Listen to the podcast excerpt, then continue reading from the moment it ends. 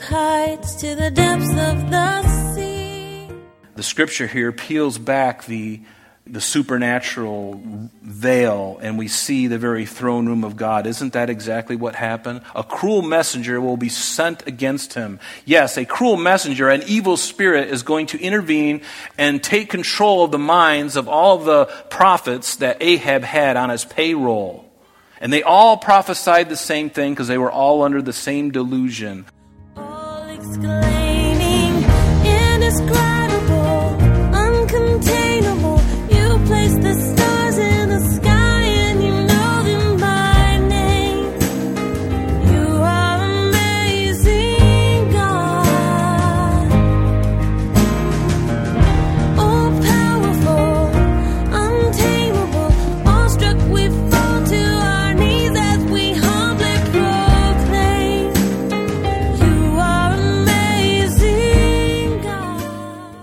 Welcome, everyone, and thank you for joining us. You're listening to Truth in Christ Radio, a Bible teaching radio ministry of Calvary Chapel of Rochester with senior pastor and teacher Rob Kellogg.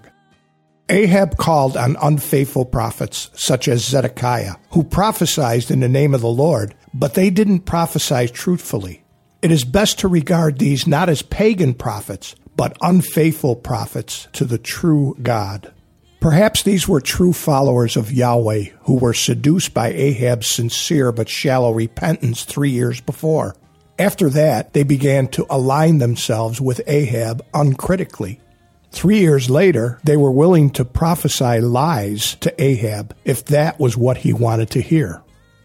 Now let's join Pastor Rob's teaching already in progress. Let not the king say such things. And then the king of Israel called an officer and said, Bring Micaiah, the son of Imlah, quickly. So the king of Israel and Jehoshaphat, the king of Judah, having put on their robes, sat each on his throne at a threshing floor at the entrance of the gate of Samaria, and all the prophets prophesied before him. Now Zedekiah, the son of Chenaiah, or uh, uh, Chenaanah, I'm, I'm going to butcher that name, had made horns of iron for himself, and he said, Thus says the Lord, with these you shall gore the Syrians until they are destroyed. And all the prophets prophesied so, saying, Go up to Ramoth Gilead and prosper, for the Lord will deliver it into the king's hand. And then the messenger who had gone to call Micaiah spoke to him, saying, Now listen, the words of the prophets with, with one accord encourage the king. Please, let your word be like the word of one of them and speak encouragement. And Micaiah said, As the Lord lives, whatever the Lord says to me, that I will speak. And then he came to the king, and the king said to him, Micaiah, shall we go to war against Ramoth Gilead, or shall we refrain? And he answered him, Go, prosper, for the Lord will deliver it into the hand of the king. So the king said, How many times shall I make you swear that you tell me nothing but the truth in the name of the Lord? And then he said, I saw Israel scattered on the mountains. Finally, the prophet comes clean here. I saw all Israel scattered on the mountains as sheep that have no shepherd. And the Lord said, These have no master, and let each one return to his, his, house in peace. And the king of Israel said to Jehoshaphat, Did I not tell you that he would not prophesy good concerning me, but evil? And then Micaiah said, Therefore, hear the word of the Lord. I saw the Lord sitting on his throne, and all the host of heaven standing by, and on his right hand and on his left. And the Lord said, Who will persuade Ahab to go up, that he may fall at Ramoth Gilead? So one in this manner and another spoke in that manner. And then a spirit came forward and stood before the Lord and said, I will persuade him. And the Lord said to him, In what way? So he said, I will go out and I'll be a lying spirit in the mouth of all his prophets. And the Lord said, You shall persuade him and also prevail. Go out and do so. Therefore, look, Micaiah says to them, The Lord has put a lying spirit in the mouth of all these prophets of yours, and the Lord has declared disaster against you. Now Zedekiah, the son of Chenaanah, went near and struck Micaiah on the cheek and said, Which way did the spirit from the Lord go from me to speak to you? And Micaiah said, Indeed, you shall see on that day when you go into an inner chamber to hide. And so the king of Israel said, Take Micaiah and return him to Amon, the governor of the city, and to Joash, the king's son, and say, Thus says the king, Put this fellow in prison and feed him with the bread of affliction and water of affliction until I come in peace. And Micaiah said, If you return in peace, and the Lord has not spoken by me, or I'm sorry, if you return in peace, the Lord has not spoken by me. And he said, Take heed, all you people. And so the king of Israel and Jehoshaphat, the king of Judah, went up to Ramoth Gilead. And the king of Israel said to Jehoshaphat, I will disguise myself and go into battle, but you put on your robes. And so the king of Israel, Ahab, he disguised himself and went into the battle. Now the king of Assyria, or king of Syria, excuse me, had commanded the 32 captains of his chariot, saying, Fight with no one, small or great, but only with the king of Israel. And so it was when the captains of the chariot saw Jehoshaphat, that they said, Surely it is the king of Israel. Therefore they turned aside to fight against him, and Jehoshaphat cried out. And it happened when the captains of the chariot saw that it was not the king of Israel, that they turned back from pursuing him. And now a certain man drew a bow at random with an arrow, and he let it go and struck the king of Israel between the joints of his armor. And so he said to the driver of his chariot, Turn around and take me out of the battle, for I am wounded. And the battle increased that day, and the king was propped up in his chariot, facing the Syrians, and died at evening. And the blood ran out from the wound onto the floor of the chariot. Then, as the sun was going down, a shout went out throughout the army, saying, Every man to his tent, and every man to his country. And so the king died and was brought to Samaria, and they buried the king in Samaria. Then someone washed the chariot at a pool in Samaria, and the dogs licked up his blood, while the harlots bathed, according to the word of the Lord which he had spoken. Now, the rest of the acts of Ahab and all that he did, the ivory house which he built, and all the cities that he built, are they not written in the books of the chronicles of the kings of Israel? So Ahab rested with his fathers, and then Ahaziah, his son, reigned in his place. And so we're just going to stop right there and, and, kind of get into this, and then we'll get to the rest of the chapter. But just to kind of give you the context of what's happening here, and let's go back to, to verse 1 here. And, and I just want to encourage you to read uh, 2 Chronicles chapter 18. Uh, because Second Chronicles 18 is the parallel chapter to this passage that we're looking at tonight. Uh, it's pretty much verbatim what we're reading here. But as you know, First and Second Chronicles were the chronicles of the kings of Judah. They were the chronicles of the kings of Judah, not the kings of Israel. That, that whole body of uh, scripts or manuscripts is non existent, or it hasn't been found. But the first and second chronicles are all about the kings of Judah. And so, um, so check that out, because uh, there'll be a little bit more information there in Chronicles.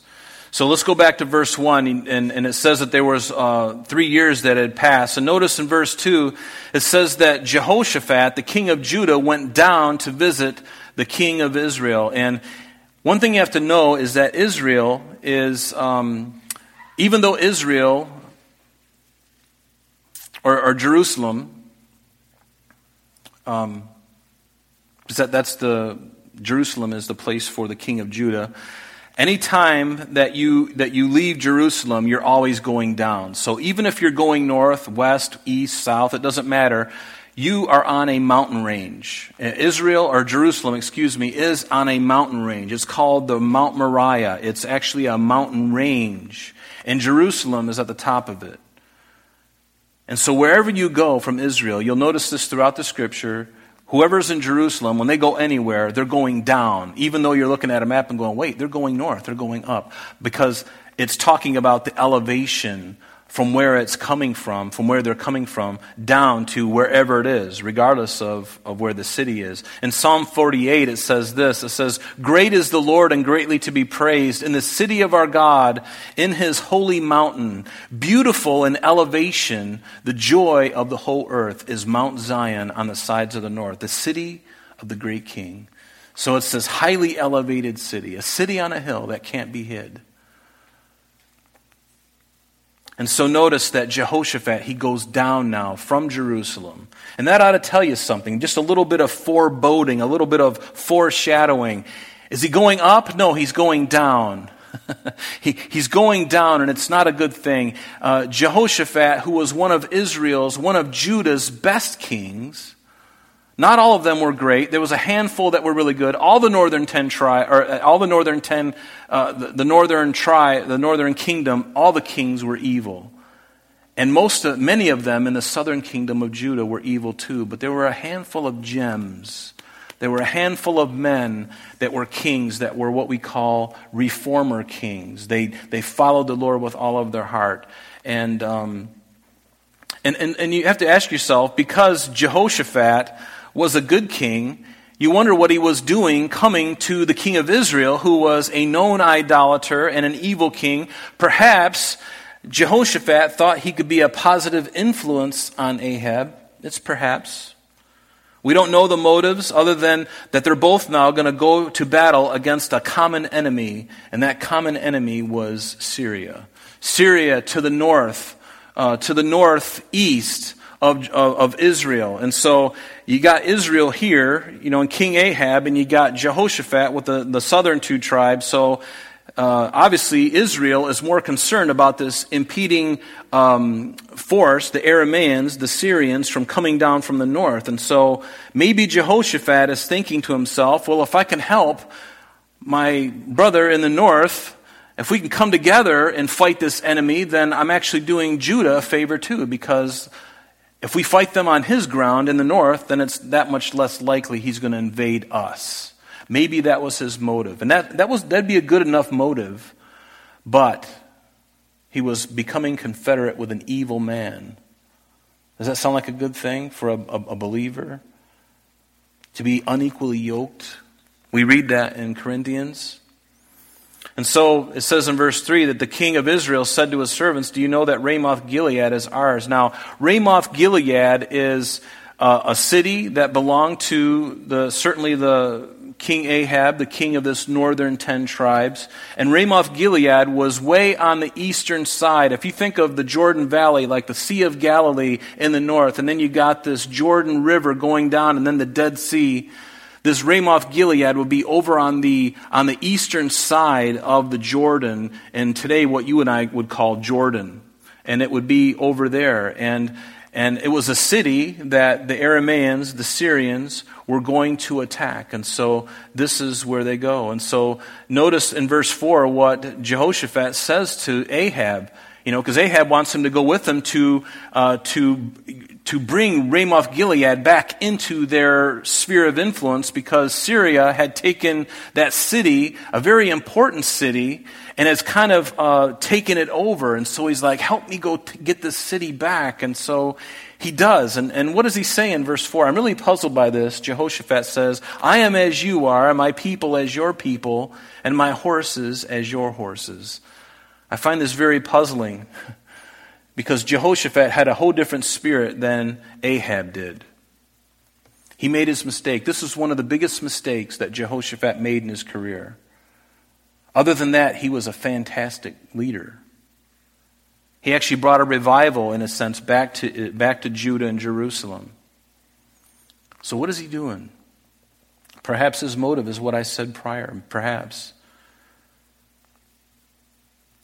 Later on, it's recorded for us in 2 Kings chapter 8 that Ahab would ultimately give his daughter Athaliah to Jehoshaphat's son, who was going to, after Jehoshaphat dies, his son Jehoram would be married to this woman, Athaliah, who was Ahab and Jezebel's daughter. I don't know about you guys, but if I knew that Ahab and Jezebel had a daughter, I think I'm going to stay away from her because her mom and dad were really bad and she was evil as well. So, you know, I think I would just, you know, when I heard her name, I would just run the opposite direction. But no, he makes this league with them, and you can see just the breakdown in the, of humanity. You know, that we're just so prone to wander, aren't we, all of us? And God, throughout the Bible, it's a proof text that apart from Him, we are helplessly and hopelessly lost. Apart from obedience and listening to Him, we are a mess. We are a mess. And kings did this kind of thing to intermarry with like that to uh, for their own for goodwill and security in their alliances. And yes, they were brothers. I mean, think about it. They all came from Jacob. Remember, Jacob had twelve sons.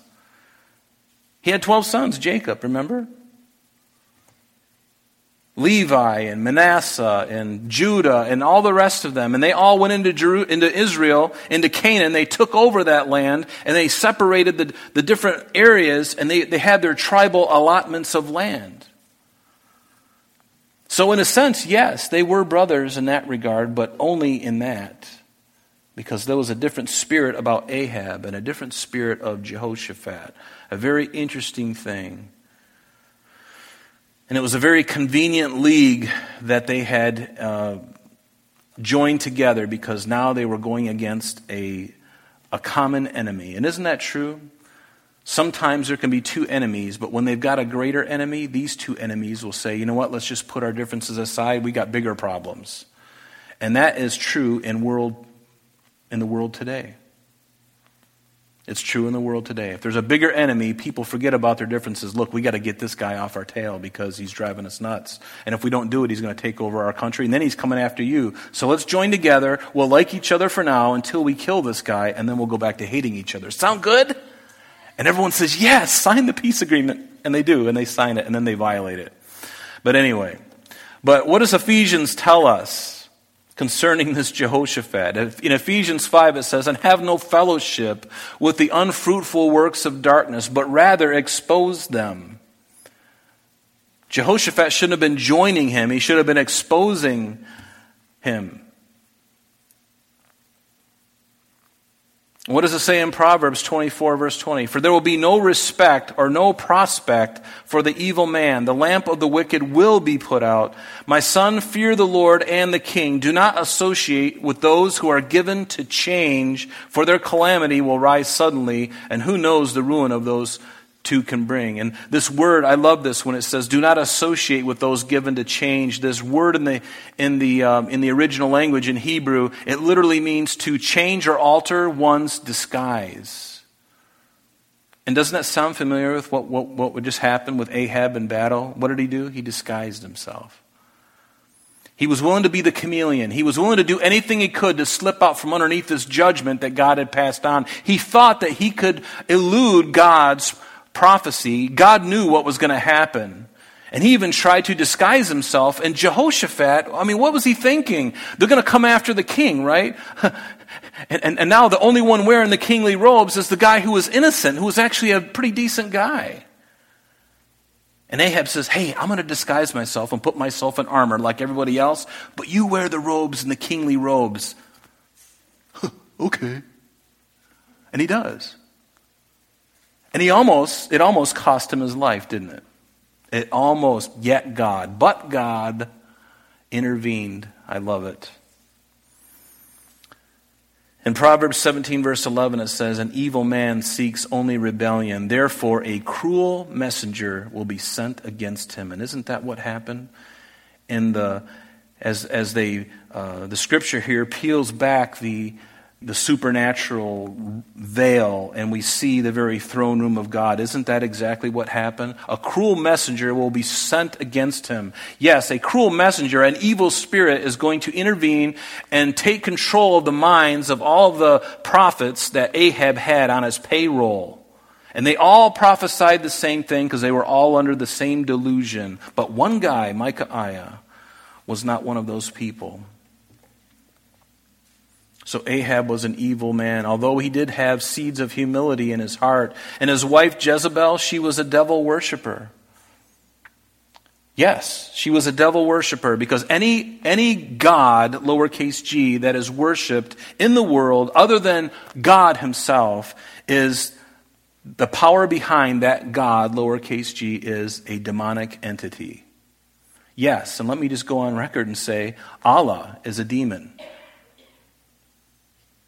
Those who, who worship Buddha, it's, an, it's a devil. Those who follow the Jehovah's Witness that, that believe that God is, that Jesus is not the Son of God, that He's not God in the flesh, the spirit behind that, re, that religion is demonic. because it keeps you away from Jesus. And there are even some Protestant churches that are teaching whacked out things that are not found in the Bible that are also the same. How important is the Word of God? How important is it for us to study it and to understand the nature of God and the heart of God?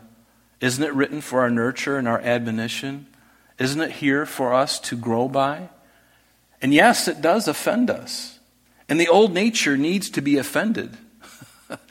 Because if it doesn't offend me, then I, don't, then I don't realize how sick I am. And if, I'm not, if I don't realize how sick I am, then why am I going to need a, uh, a physician? And who is the grand and divine physician? Jesus, because we were all sick. I was sick. I was dying in my sin, and the Lord saved my soul when I wasn't even looking for him. Maybe you feel the same way. Maybe that's happened to you. But the writing was on the wall for Ahab, and, and we shall see because he, he wasn't obedient. And Jehoshaphat would also be warned and rebuked of God for engaging with Ahab. In 2 Chronicles 19, this is what God tells him. After this battle that we just read, God comes to him, uh, a man by the name of Hanani, uh, Yehu, I'm sorry, the son of Hanani the seer, who was basically a prophet. He comes to Jehoshaphat after this whole thing is over with and Jehoshaphat, the king of Judah, returned safely from this battle to his own house. This is recorded in 2 Chronicles 19, the first three verses. And, and Yehu, the son of Hanani, the seer, went out to meet him, and he said to King Jehoshaphat, Should you help the wicked and love those who hate the Lord? Question mark? Exclamation point.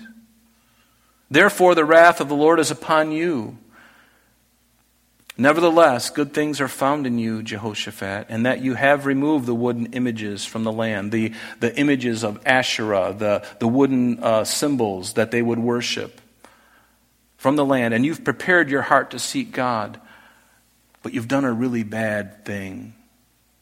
And God rebukes him for it. And does God rebuke him because he hates him? No, he rebukes him because he loves him. Why did our parents you know, bring um, judgment upon us. You know, maybe maybe they did a little too much. You know, but you know, so, we, we were chastened as children because our parents loved us. Hopefully. I mean, some went over the edge and they had issues and problems and maybe even alcohol issues, and people were beaten a little longer than they should have been. But you know what? I had the belt come after me many times when I was little, and I tell you right now, I am so glad my mother didn't listen to my whimpering and my crying. She loved me dearly, and she still does. But you know what? She knew that I couldn't continue like nothing has happened. I had to be disciplined. And yes, it was painful, and I learned a great deal. I don't know about you, but I really learned from pain. I learn really quickly in pain, and I actually like it that way. I'd much prefer, if I'm going in a wrong direction, Lord, just wake me up in the middle of the night and give me a terror. if I'm doing something wrong, if I'm going in the wrong direction, Lord, you intervene and just shake my cage. I want that.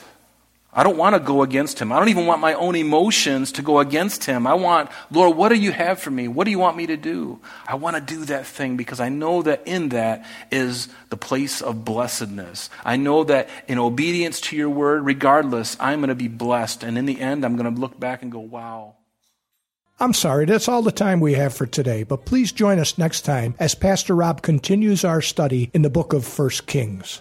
Calvary Chapel of Rochester is located at 2503 Browncroft Boulevard, Rochester, New York, 14625. You can reach us at our church office between 9 a.m. and 4 p.m., Monday through Friday, at area code 585 586 3140. If you would like to have an audio CD of today's message mailed to you in its unedited form, simply mention today's date when contacting our church office. You can also contact us via the web by logging on to www.calvaryrochester.com. There you will be able to access a number of useful things, such as information concerning our beliefs, our ministries, contact information, our location, service times, and much more. You can also download or listen to the radio and sanctuary messages free of charge from the teachings link at the top of the page. To listen to Calvary Chapel of Rochester sanctuary messages or Truth in Christ radio on your mobile device, just subscribe to both through Google Podcast or Apple Podcast. You're also invited to join us on Sunday and Thursdays through live streaming of our services and Bible studies. Just click on the online services